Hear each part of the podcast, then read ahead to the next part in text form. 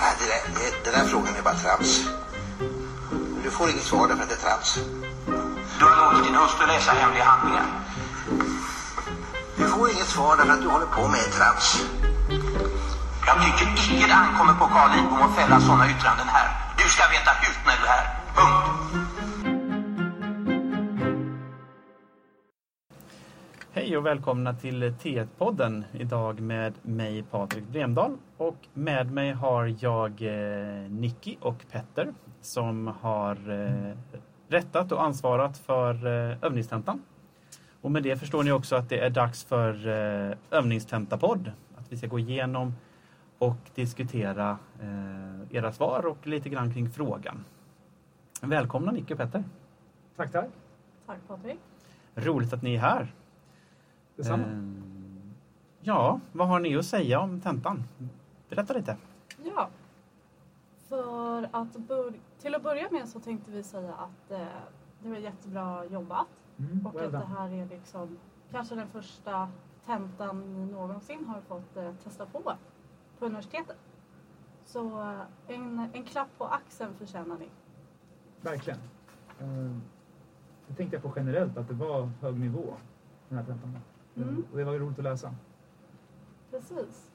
För eh, det var ett eh, ganska bra snitt. Ja, du förstår det. det måste man väl ändå säga. Ja, Ja, sju poäng. ish. Ish. Då så. Men så här, eh, vi tänker oss upplägget för podden är att eh, som ni märkte så var uppgiften indelad i två stycken. Så vi tänker att vi tar det steg för steg. Och eh, kanske fokuserar på de mest centrala bestämmelserna och det som vi verkligen gärna såg att ni fick med er. Precis, och också kanske lite fokus på vissa fallgropar också. Som vi har sett i flera tentor. Så generella spaningar, så att säga. Så det blir liksom både tillbakablickande men framförallt eh, framåtblickande då inför eh, den stora tentan. Mm, precis. Så eh, det är väl lika bra att riva av plus, plåstret och köra igång. Absolut. Så vi börjar i eh, moment ett då, alltså första stycket i uppgiften. Eh, och det handlade ju som ni noterade om rättighetsbegränsningar enligt både RF och EKMR. Så om man då ska börja i RF-delen då så kan man notera att eh, polisen skulle då enligt det här eh, lagförslaget få stoppa och kroppsvisitera och vilka skulle de få göra det med? Jo, alla personer som kan antas vara medlemmar i kriminellt gäng eller kriminell organisation. Och dessutom så skulle de under kroppsvisiteringen få beslagta föremål som kan antas vara av gängrelaterad natur. Eh, så här är en bra idé att börja med att strukturera vad delfrågorna är. Alltså vad är Mm. rättsfrågorna som ska besvaras? Och eh, då är det ju då som sagt rättighetsinskränkningar. Och då kan det vara bra att notera att vi befinner oss i andra kapitlet i RF. Och kanske då inte åttonde kapitlet, vilket eh, vi- vissa började i. Ja, kan vi inte säga någonting om det? Jo, Åttonde kapitlet och nionde kapitlet. Nionde. Åttonde och andra kapitlet. Låt oss. Låt oss. Vill du säga något först? Jo, men- Eller? Precis, alltså vad ska man säga? Andra kapitlet blir som lex specialis då i förhållande till åttonde kapitlet när vi talar om just eh, rättighetsbegränsningar. Och eh, man kan ju ta, vad är det man säger? Alltså gå över bäcken efter, vad säger man? Gå över ån efter vatten. Precis. Alltså att börja i åttonde kapitlet för att komma fram till att eh, här har man nog, det här handlar nog om offentligrättsligt betungande lagstiftning i 8.2. Och då är det riksdagen som ska lagstifta. Och då liksom komma in bakvägen till andra kapitlet. Framgår ju också av åttonde kapitlet att det finns normgivningsregler på andra ställen i, i regeringsformen. 8.2 sista stycket va? Precis. Och Just. det är också vägen in i, i andra kapitlet. Ja. Och eh, antagligen har man inte så mycket tid att man kan unna sig den lyxen att gå via åttonde kapitlet för att nästla sig in i andra. Men nu befinner vi oss i andra. Och då ska vi se. Um, jo, förlåt. Lite mer om eh, åttonde kapitlet. Alltså vissa andra har hamnat i åttonde kapitlet för att utreda om det här verkligen faller inom statens kärnuppgifter. Eftersom det stod i uppgiften. Och, och då är det som att vissa har tolkat saken som att det är regeringen som vill lagstifta om detta Just genom det, en förordning. Och att det enligt åttonde kapitlet inte går att delegera till, till regeringen. Men frågan talar just om ett lagförslag och det nämns även att det sker genom proposition. Och eh, det förtydligas om inte annat i, eh, förlåt, i, i regerings, eh, riksdagsordningen 9.2 där det står att eh, regeringen lämnar förslag till riksdagen genom proposition. Så eh, summa summarum så här långt, andra kapitlet är aktuellt. Ja, och den här, har man gått in och gjort en sån bedömning att här krävs det lag eh, och tolkat frågan som att det är en förordning så har inte det gett poäng. Nej. Eller? Utan det är andra kapitlet som är relevant här. Ja. Och det här är viktigt för studenterna just det här med att om man är i eh, andra kapitlet då är man i andra kapitlet. Då ska man inte eh, vara springa någon annanstans utan rättighetsfrågorna då är vi i andra kapitlet. Så att de är medvetna om det. Mm. Precis. Så nu är vi i andra kapitlet. Och då kan vi börja, vad ska vi säga, inventera rättigheter som kan vara aktuella här. Och den mest uppenbara rättigheten som i princip alla har identifierat är RF 2.6 som ju uttryckligen nämner just kroppsvisitation. Mm. Men det finns eventuellt mer att hämta i 2.6. För utöver kroppsvisiteringen så kan ju människor stoppas av polisen. Och det här skulle eventuellt kunna falla inom påtvingat kroppsligt ingrepp. Om det är så att polisen eh, fysiskt får vägra personen att lämna platsen. Det går i alla fall att diskutera. Mm. För enligt Bull och Stertzels eh, kommentar då så behöver detta inte bara innebära fysiskt tvång genom våld utan även andra fall då ingreppet inte är helt frivilligt. Och sen kan man ju då eh, analysera eller diskutera vad ingrepp betyder. Men i alla fall, det skulle eventuellt också kunna vara relevant.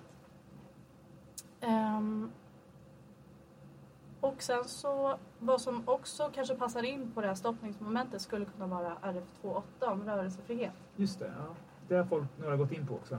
Det har några noterat. Mm. Men lite mer om det snart. Vi fortsätter i 2.6. Så. Eh, det står även i stycke 2 i RF 2.6 att eh, den enskilde är skyddad mot betydande intrång i den pers- personliga integriteten om det innebär övervakning eller kartläggning av den enskildes personliga förhållanden. Det här har vissa nämnt Mm. utan att liksom nämna bisatsen om att det då ska innebära just eh, övervakning eller kartläggning. Så har man bara slentrianmässigt nämnt andra stycket så har inte det gett någon poäng. För man måste ju tillämpa på situationen. Mm. Och, det, och det kan man ju säga generellt sett att ibland, eh, jag har stött på det i ett antal övningstentor där man nämner lagrum.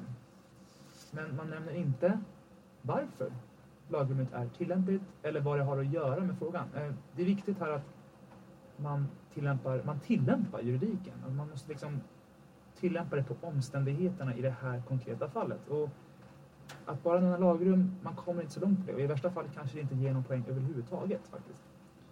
Det är viktigt att ta med sig. Ja. Och där är du inne på någonting för att som du säger så ger det ju inte så mycket poäng. Däremot kan det ibland vara tillräckligt svårt att bara identifiera någonting så att det har kunnat ge lite mer poäng. Ja. Men när vi är i de här uppenbara bestämmelserna så ger det inte speciellt mycket poäng att bara nämna dem. Mm. Så, det var det om 2.6. Ehm, men som sagt, det finns lite perifera rättigheter som man också har kunnat liksom plocka med sig. Och då var det som sagt det här med eh, rörelsefriheten i RF28 vad gäller stoppandet. Och eh, den går att diskutera huruvida den är tillämplig. Den omfattar inte varje påverkan på möjligheten att röra sig fritt. Utan det avgörande enligt Bull och Sterzel är om hindret medför att den inspärrade eller utestängde inte kan komma i kontakt med andra under en längre tid. Mm. Det är inte så många som har gått in på själva bedömningen där. Men jag kan ändå tycka att det gav lite att bara eh, ja, men vidga vyerna och se att det här skulle kunna beröra rörelsefriheten. Jag håller med. Jag håller med. Så har jag också tänkt. Vad bra, då är vi överens. Och vad gäller då det här beslagtagandet så har vissa noterat RF 215 om äganderätten. Och den här är ju lite speciell för att den innehåller liksom eh, egna begränsningskrav, alltså hur den får begränsas, som är då fristående från 220 till 224 bedömningen. Som vi kommer att tala mer om sen. Men precis. Och här, vad ska man säga, generellt så är det okej att begränsa om, eh, om, vänta nu ska vi få se här. Eh, det är okej att det allmänna tvingar enskilda att avstå eg, eh, egendom om det krävs för att tillgodose angelägna allmänna intressen. Och vad säger rättskällorna om vad som avses med egendom? Jo, Eh, det innehåller också, nej förlåt, här bör man kolla i rättskällorna vad som avses med just egendom. Vi behöver inte gå in på det, men man kan notera att det, det, är, liksom, det är ett ord som bör fyllas med innebörd. Och eh, även 2.15 innehåller en proportionalitetsprincip där det allmännas intresse ska vägas mot den enskildes. Man kan också notera att eh, 2.15 saknar ett krav på vilken typ av regler som kan begränsa egendomsskyddet. Varför åttonde kapitlet faktiskt är tillämpligt i fråga om begränsningar enligt eh, 2.15. Men det var inte så många som var inne på det. Nej, och det någon. krävdes väl inte heller. Nej. nej. Nej. Där kan man ju säga det, alltså dels som ni har varit inne på, att det är så oerhört viktigt att man hela tiden tillämpar på uppgiften. Eh, att man får, får med det, inte bara nämner utan faktiskt gör någonting med det. Varför är det här och hur ska det vara, bli tydligt för uppgiften? Men också att, att det finns lite saker att plocka även utanför det kanske mest uppenbara. Eh, för den som har, har, har tid över när man skriver tentan att Mhm. titta. Finns det några fler rättigheter man skulle kunna ta här och fundera lite kring dem? Jag brukar, jag brukar tänka att eh, ett svar på vilken juridisk fråga som helst är liksom en kombination av rättsregler och omständigheter. Så att man tänker på det hela tiden att tillämpa, tillämpa på de faktiska omständigheterna i det konkreta fallet. Verkligen. Utöver RF 2826 och 215 så är det vissa som har gått in på opinionsfriheterna i eh, 2.1. Och då är det vissa som har landat redan i punkten 1 om just eh, yttrandefriheten.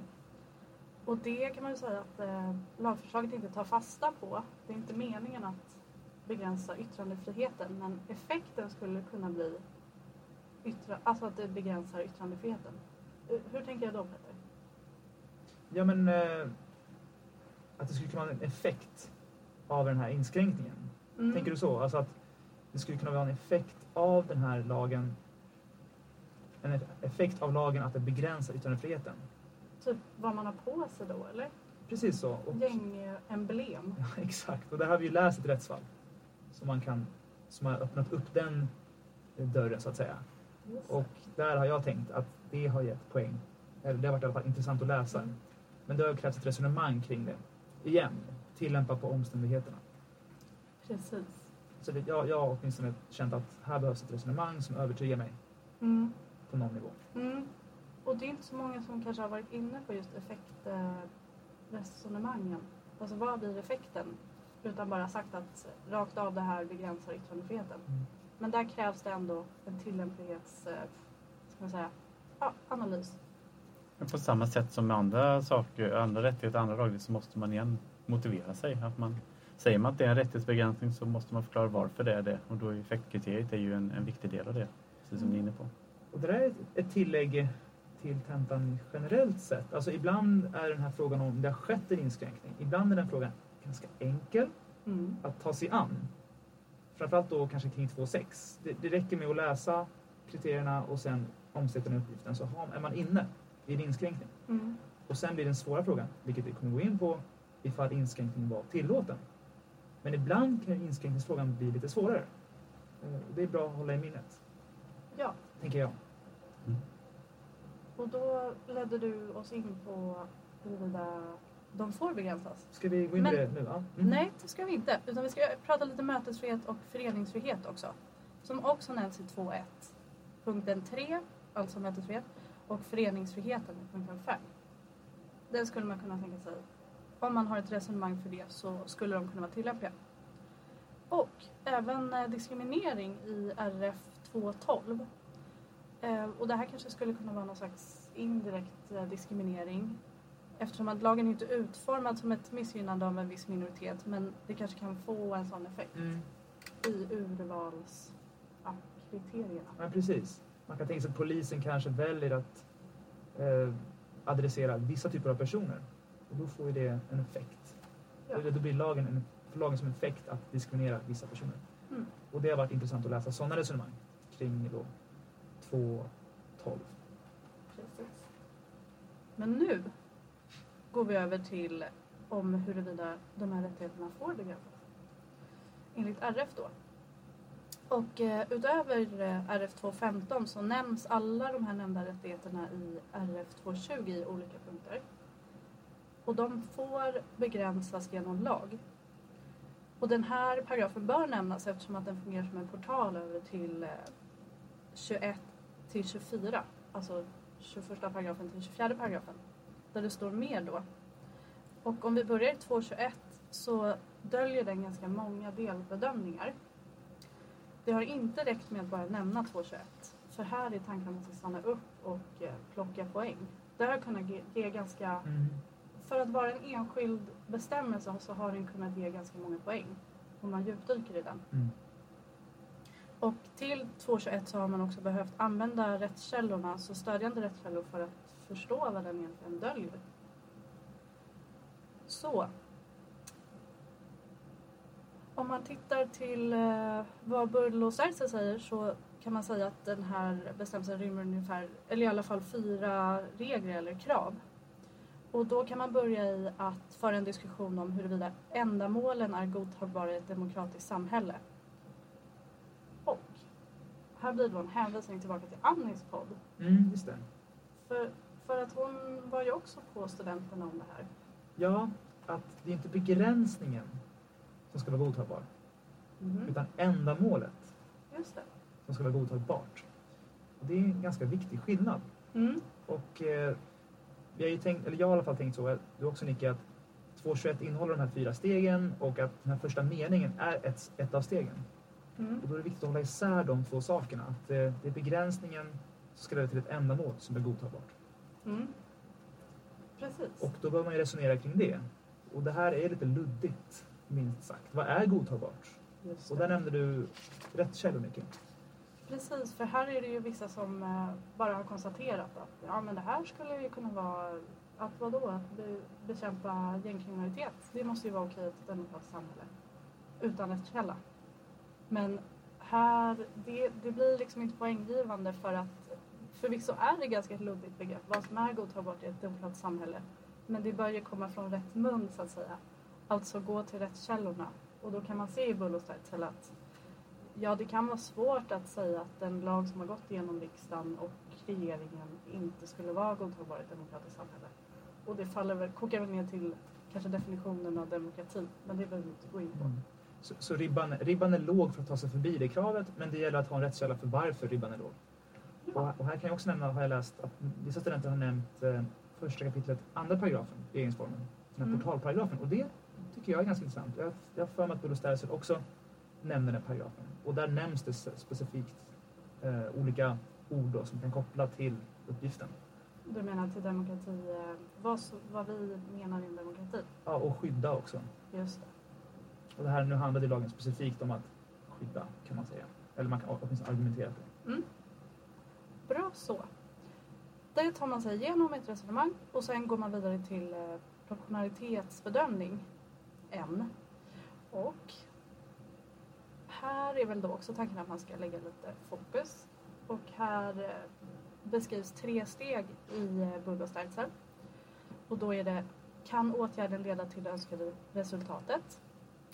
Ehm, ja, utan att lägga värdering i det så bör man ju stanna upp och fundera på det. Men här kan man ju kanske komma fram till olika saker. De allra flesta har kommit fram till att ja, det kan nog leda till det önskade resultatet.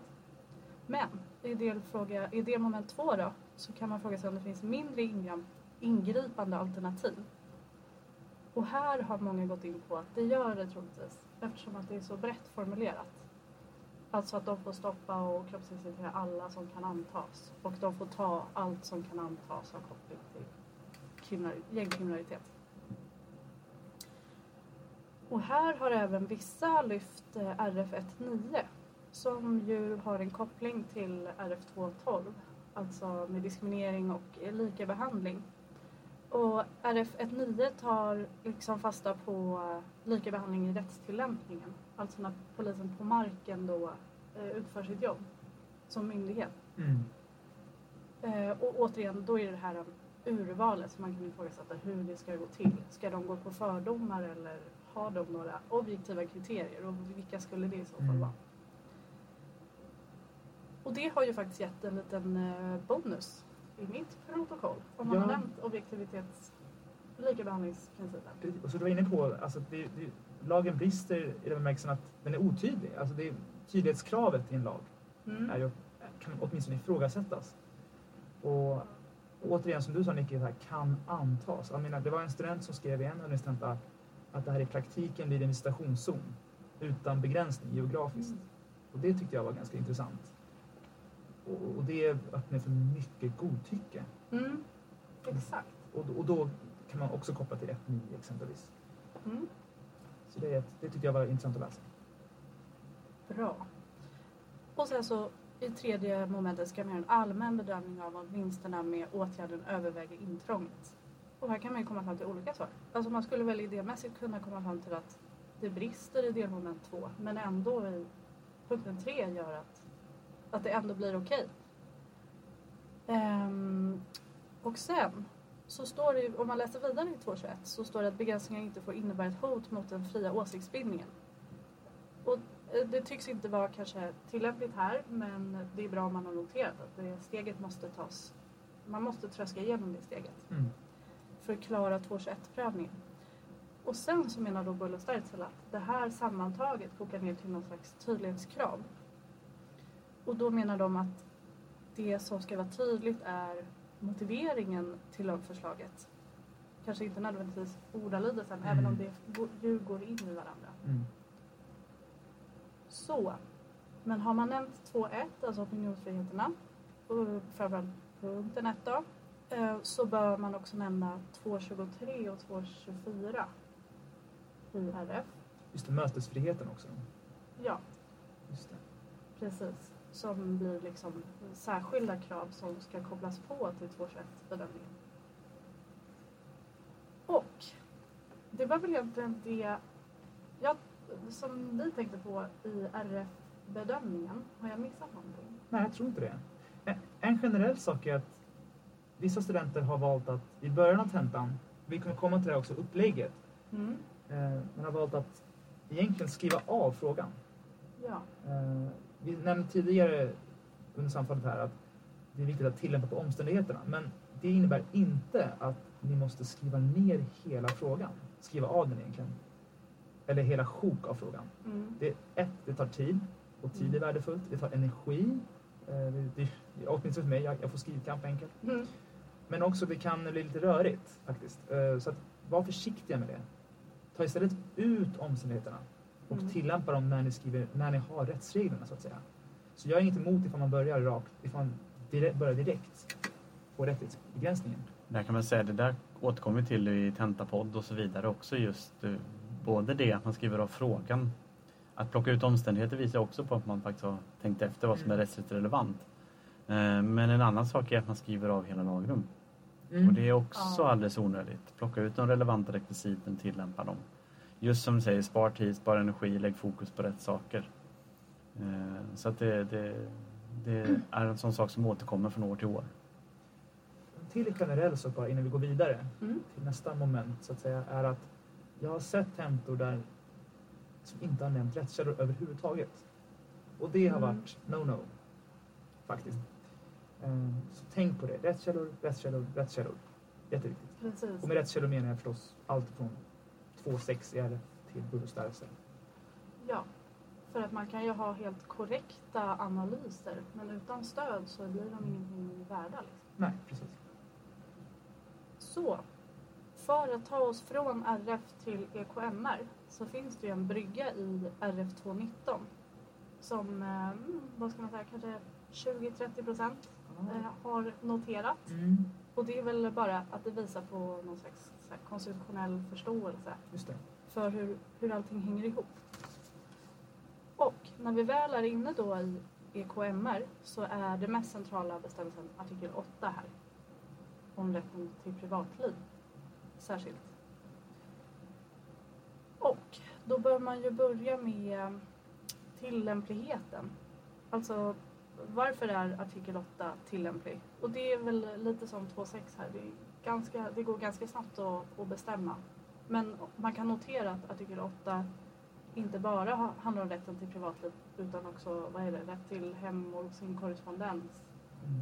Men det här är ju då snarare att det faller in under rätten till privatliv. Mm. Får man då begränsa artikel 8? Eller jag vill säga någonting om, om metoden som Cameron beskriver.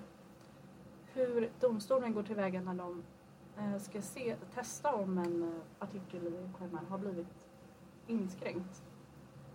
Och då menar han att eh, först går domstolen tillväga så att de bedömer om det som har hänt faller inom artikelns tillämplighetsområde. Och om domstolen finner att en rättighet har blivit inskränkt så går domstolen vidare och bedömer om inskränkningen kan rättfärdigas eller kunde rättfärdigas. Och sedan går den vidare till för att se om begränsningen har gjorts i enlighet med lag och om det inte eh, är fallet så stannar den där. Och det här är då artikel 8 bedömning ska tilläggas, inte generellt. Eftersom att det här med lag, då måste en bestämmelse kunna inskränkas till att börja med, eller begränsas. Och, och där har jag, jag har sett också övningstentor där man hoppat över det första steget. Alltså man hoppar direkt till en fråga om inskränkningen var tillåten Mm. utan att ens konstatera att artikel 8 är tillämplig. Och det har i och för sig ingått, det är ingått indirekt i så fall, men Mm. det behöver nämnas. Mm. Så att vi förstår att du förstår på det, på det sättet. Alltså att, att det finns en metod här. Mm. Och där tycker jag man skulle kunna, alltså för att nämna ett svårt fall, om det här är ett lätt fall, så kan man tänka på de här von Hannover-domarna som vi läste. Om det här med fotografering på allmän plats. Alltså hur faller det inom en persons privatliv? Det är för domstolen ganska, eh, ja, men ganska långt resonemang Mm. kring. Är artikel 8 ens tillämplig på en sån här situation? Så kommer de fram till ja. Men det krävs eh, analys. Mm. I alla fall. I punkten 2 så ser man att eh, artikel 8 kan begränsas.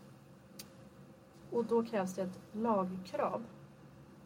I artikel 8 så är inte det enbart formellt, alltså att det ska kallas lag så är det lugnt. Utan i det här äh, rättsfallet som vi läst, Huvig mot Frankrike, så innefattar det också ett krav på lagens kvalitet. Och i det här specifika fallet så kan man då prata om förutsägbarhet. Alltså är den här lagen förutsägbar? Och då kan man egentligen lyfta in bedömningen från 2.21.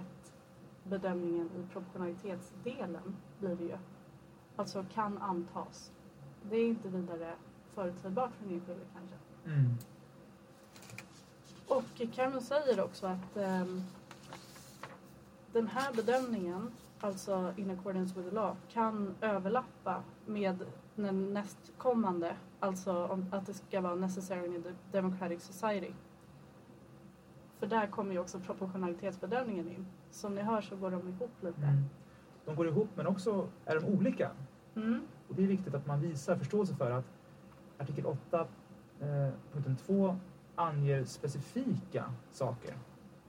Democratic Society men också var, alltså i, i vilket ändamål inskränkningen sker så att säga. Så det, artikel 8, punkten 2 är en annan typ av bestämmelse men de har likheter, absolut.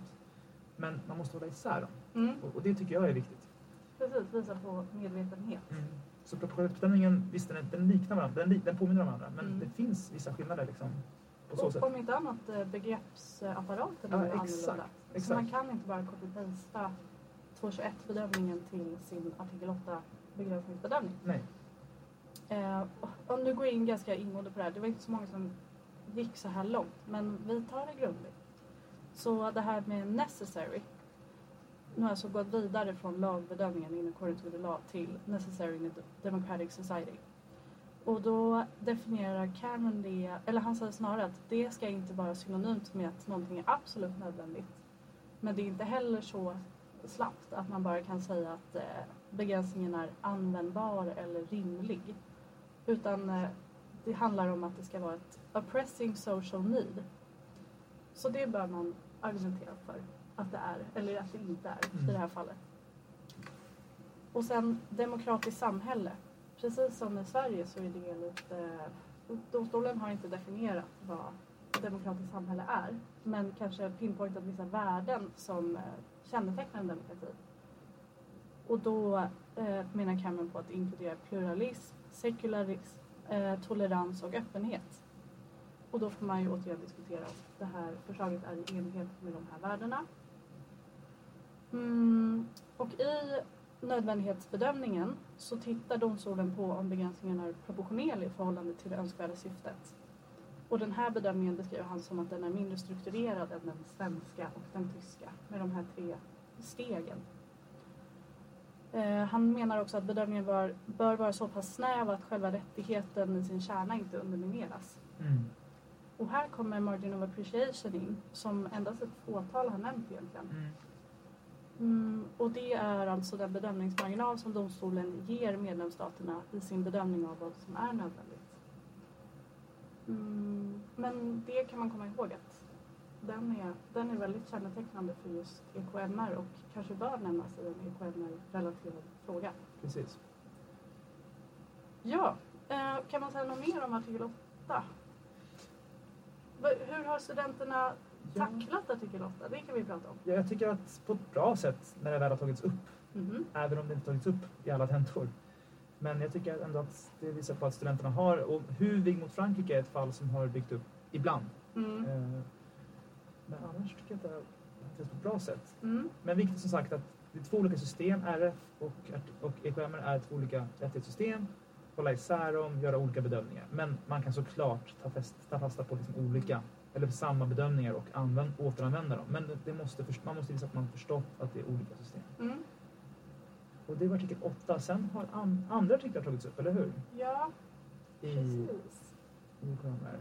Och då kan man ju notera att vissa korresponderar med de svenska.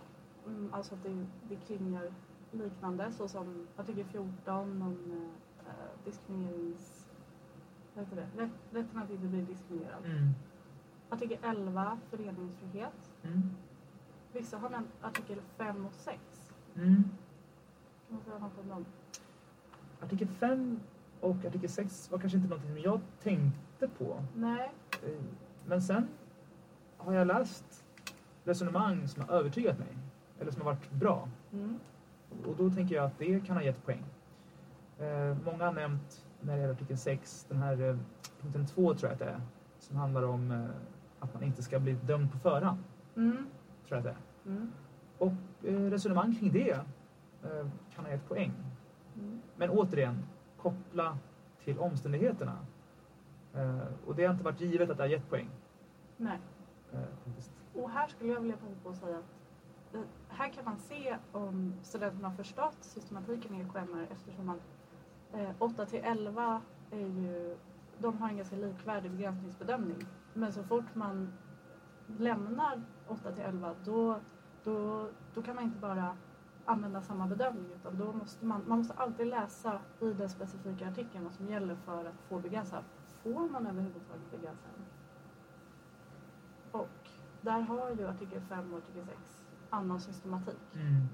Och en riktig, en riktig eh, vad ska man säga, bonus är om man har hittat äganderätten i tilläggsprotokoll 1, artikel 1.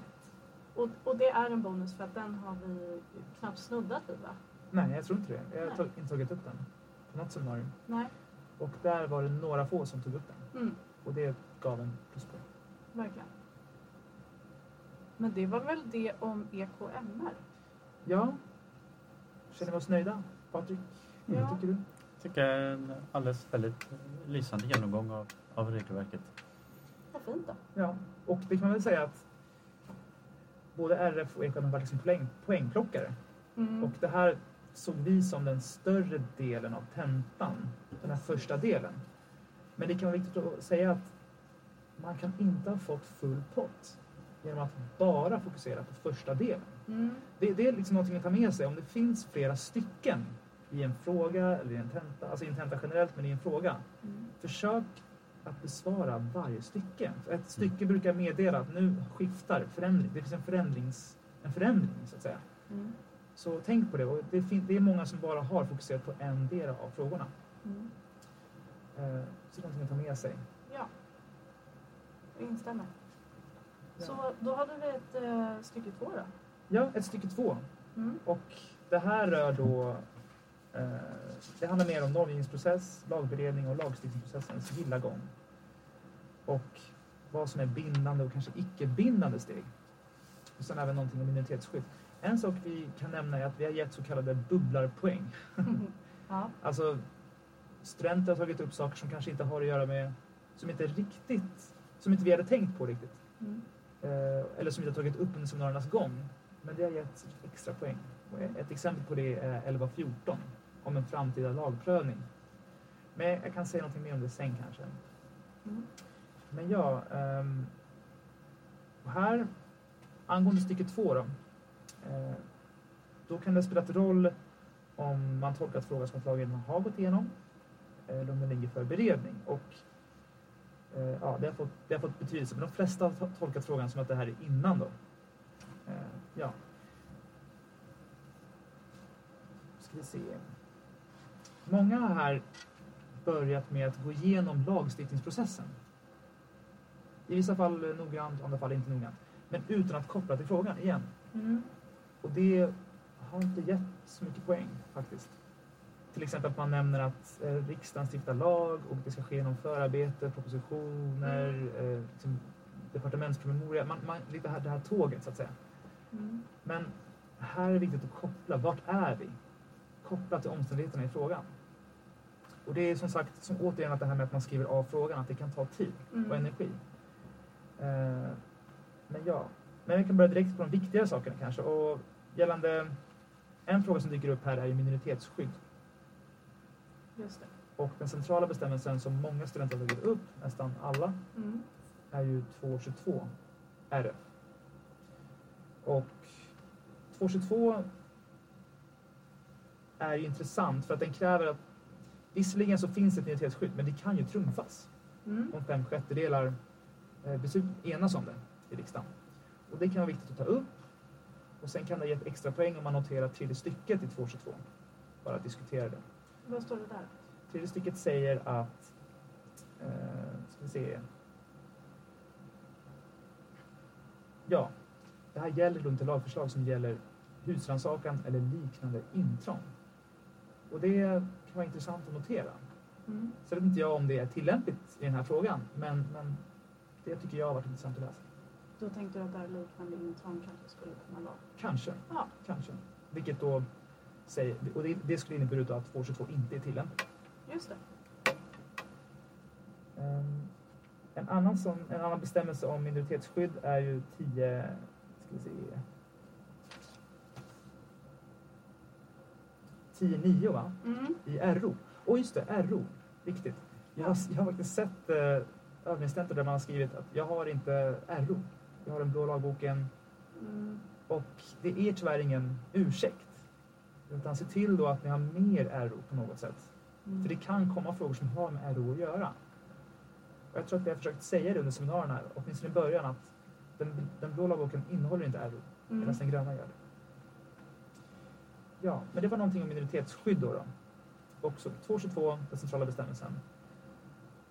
Och an, en annan aspekt av stycke 2 är ju lagrådet.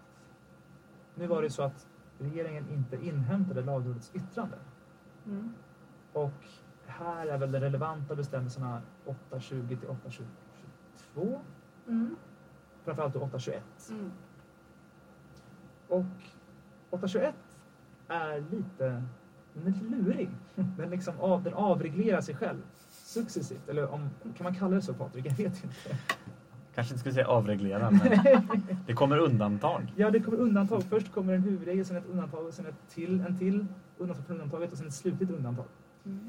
Eh, och för att få full pott, tycker jag i alla fall, Mm. har det varit nödvändigt att gå igenom de här stegen. Absolut. Och så först att konstatera, och, det här, nu, och nu kommer vi till en generell, också en generell spaning, att nu är tentan skriven på ett sätt att det finns stycke 1 och stycke 2 och här finns det en poäng att börja med stycke 1 så som tentan är skriven. För då kan man konstatera då att det här nu rör sig om rättighetsinskränkningar, det är ganska allvarliga lagar faktiskt. Eh, omfattande lagar som kan få konsekvenser för människor. Och det, så det, är, det är en bra börja, början på tentan. Så nu när man kommer till 821 så förutsätter ju det någonstans att vi vet vad vi har att göra med. Vilket måste aktualisera lagrådets yttrande. Eh, Men när de 821 då, och det är, inte riktigt så enkelt att lagrådet måste yttra sig.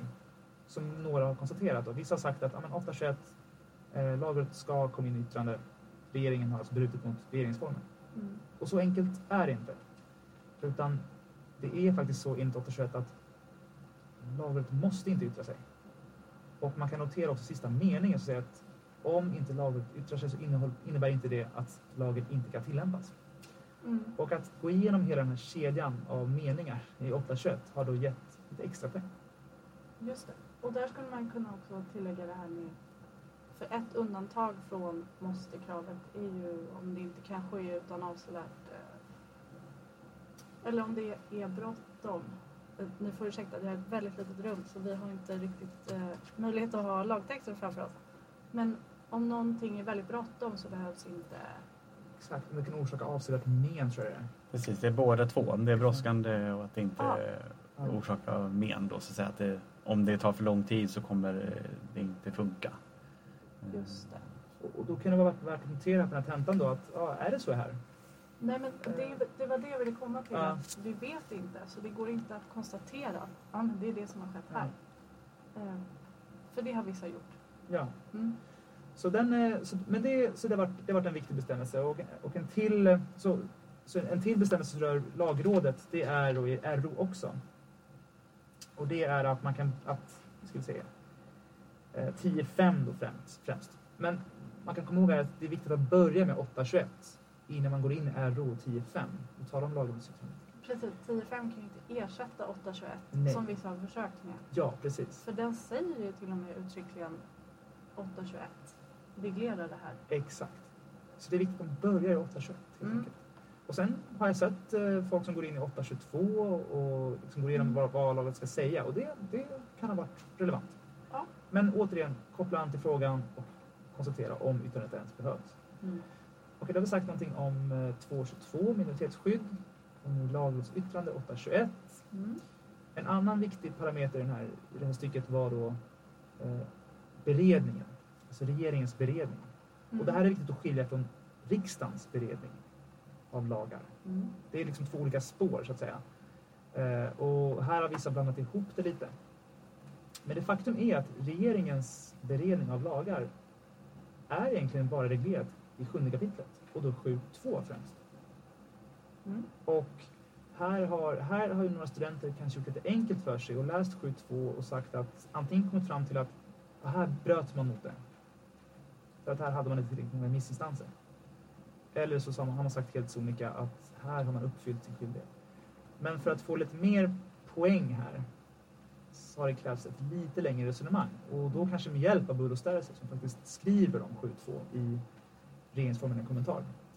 Och någon, någonting som vi har nämnt på seminarierna är att 7.2 ger regeringen en enorm flexibilitet. Och att det kanske finns ett syfte med det också. Så det är inte så enkelt i den här frågan att man kan konstatera att här har något skett, blivit, gått fel så att säga. Utan eh, 7.2 är en ganska på så sätt en- vag bestämmelse. Mm. Mm, ja. Så det, och det kan vara den främsta, det främsta lagrummet gällande just den här beredningsfrågan. Sen finns det andra bestämmelser i RO som kan ha varit relevanta, men just 7.2 har varit relevant här. Precis. Jag har har glömt gällande stycke 2. Nej. Tror faktiskt inte det. Man, man kan väl nämna några så här bubblarpoäng då som jag talade om. Ja. El- 11.14 har varit en sån. Det är inte så många nämnt, men det, 11.14 kan vara relevant. 11.14 RF alltså, om lagprövning. Mm. Har man kommit fram till att det finns problem med den här lagen, vilket Mm. man kan göra det enligt både första och andra stycket kanske i frågan, så kan det vara relevant att nämna 11.14.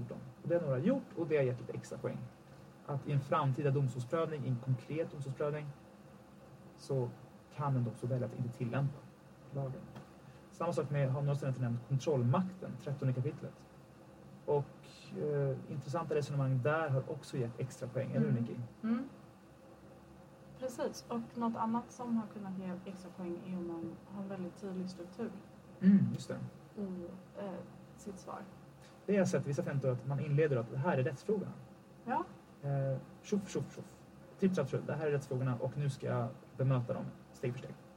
Och så har man gjort det också, ja. utan att skriva av frågan. Och det har jag uppskattat faktiskt. Jag har Mm. läst och det har liksom vägt till fördel Mm. i vissa frågor. Ja. Är det några andra tips så här rent strukturellt som ni skulle vilja skicka med studenterna? Jaha då. Jag tänker på det här med att våga ta ställning eller liksom landa i en slutsats. Mm. För det är många som har varit jätteduktiga och liksom gör allting by the book, gör det rätt, gör liksom proportionalitetsbedömningen men tar inte ställning. Mm. Så det blir bara, det blir ingenting. Utan säg vad ni, alltså när ni applicerar på fallet, ge en fingervisning om vartåt det lutar enligt er. Det måste ni, det, det vågar ni göra, jag lovar. Mm. Där kan, där, kan man hänvisa tillbaka också till metodföreläsning vi hade precis i början av terminen. Vi pratade om att identifiera rättsfrågorna eller rättsfrågan, identifiera tillämplig rätt, tolka gällande rätt och tillämpa på, på uppgiften och kom till en slutsats. Mm. Mm. Att man betar igenom de här stegen, att man tänker det hela tiden. Mm. Och det är också viktigt som andra änden att vissa gör svepande slutsatser. Mm. Det är också så här, alltså egentligen kom, som, som Nicky sa, alltså kom till en slutsats. Sätt ner foten. Mm. Men det är ju vägen dit som är nästan hela grejen. Mm. Ni kan inte börja i slutet så att säga och- liksom säga så här, det här innebär en kränkning av RF eller det här, nu har RF missbrukats eller något sånt. Utan ni måste visa vägen dit. Men sen, precis som Nicky sa, landa i en slutsats. Våga ta ställning. Precis. Det är väl någonting sånt. Och att typ inte mörka vissa steg för att ni tycker det är svårt. Utan var transparenta i er svarskedja. Att eh, vi förväntar oss inte att ni kan någonting, det kan inte vi heller. Utan bara, ni måste liksom som en spårhund visa att här finns det någonting som måste tröskas igenom för att vi ska kunna avgöra tillämpligheten till exempel. Mm. Apropå det kan vi säga någonting om eh, hur vi har tänkt i, kring tentan. Du sa vi förväntar oss inte att ni kan allting. Och I den här tentan, alltså vi, vi har någonstans tänkt att tent, vi har anpassat tentan Mm. och vår bedömning utifrån vart studenterna är just nu på terminen. När de Mm. skrev Mm. övningstentan.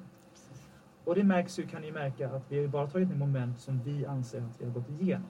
Mm. Och här finns det ju kanske två huvudsakliga integrationsmoment och det är ju RF och EKMR. Och då främst RF med rättighetsbegränsningar och RF lagberedningen. På en riktig tenta så kan det finnas fler sådana här integrerade moment. EU-rätt, yttrandefrihetsgrundlagarna, kanske andra moment. Mm. Så det, det är någonting ni kan bära med er. Men Mm. vi har liksom beaktat vart ni är just nu. När vi har rättat och när vi skrev övningstentan. Ja. Och att frågorna kanske var ganska givna här, men det kan vara klurigare. Alltså att man kan behöva lägga mer krut på att definiera frågorna. Och det är olika typer av frågor. En del är ju svårigheten att identifiera, jag, identifiera rättigheten. Mm. Andra så är svårigheten att göra proportionalitetsbedömningen i rättigheten Mm. eller att fundera kring eh, rättighetskonflikter eller vad det kan vara. Så att, och alla frågor har ju sin karaktär och olika, olika ingångar och olika svårigheter. Mm. Men Patrik, skulle inte du kunna säga någonting om det här med konstitutionell rättslig analys? För Ja. det hade tydligen några studenter uppfattat på tentastugan Mm. och var väldigt eh, ja, nöjda över att ha fått prata om det. Och vi Ja, har ju använt det- det slentrianmässigt. Det använder vi och det använder vi ju på seminariematerial också, konstitutionell analys. Eh, och det är egentligen ett pers- perspektiv man anlägger. Eh, om man gör en konstitutionell analys då är det utgångspunkten, det är de konstitutionella rättsre- rättsreglerna, primärt grundlagarna, som man utgår från när man, när man gör det. Men man kan gå in och titta på en fråga från eh, polisrättsligt håll också. Men då är det utifrån reglerna i polislagen som man, som man tittar på dem eller man vill ha ett annat perspektiv. Ehm, Så det, det är det det handlar om. Att när vi på T1 jobbar med frågorna då är det konstitutionell rättsligt vi gör det. Vi jobbar uppifrån. Vi tittar på grundlagarna, rättighetsskydd och så vidare. Och det är det vi analyserar om det är i linje med det eller inte. Och det är därför som vi inte så ofta går in i det materiella rätten. Vi tittar på skollagen eller vi tittar på mm, särskilda regler i rättegångsbalken om övervakning eller vad det nu kan vara. Utan att det är från rättighetshållet, det konstitutionella hållet vi tittar. Så det är egentligen inte krångligare än så. Utan det är var, var, från varifrån tittar vi på frågan helt enkelt. Mm. Men det, det är återkommande fråga kring det där. Mm.